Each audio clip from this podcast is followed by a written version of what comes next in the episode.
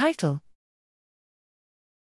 A back translational study of descending interactions with central mechanisms of hyperalgesia induced by high frequency stimulation in rat and human. Abstract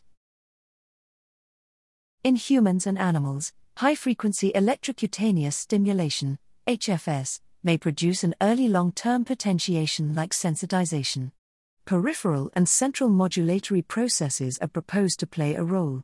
To explore the impact of descending inhibitory pathway activation on the development of HFS induced hyperalgesia, we concurrently applied HFS with I, a conditioned pain modulation, CPM, paradigm during psychophysical testing in humans, or 2, a diffuse noxious inhibitory controls, DNIC, paradigm during in vivo electrophysiological recording of spinal neurons in anesthetized animals in parallel studies that utilized identical stimuli.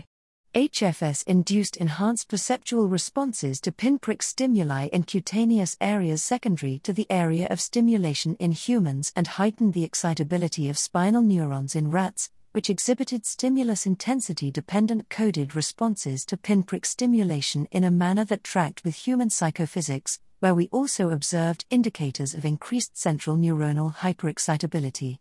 In humans, a HFS plus CPM paradigm did not alter primary or secondary hyperalgesia, and the area and pain intensity of secondary hyperalgesia did not correlate with temporal summation of pain or CPM magnitude, while in rats application of a DNIC paradigm concurrent to HFS did not impact the development of neuronal hyperexcitability. Concordance between human and rat data supports their translational validity. Our finding that excitatory signaling exceeds inhibitory control suggests that dampening facilitatory mechanisms may be a preferable strategy for certain chronic pain states. If facilitatory mechanisms dominate, our data could explain why enhancing activity in descending inhibitory controls is not sufficient to induce pain relief in vulnerable patients.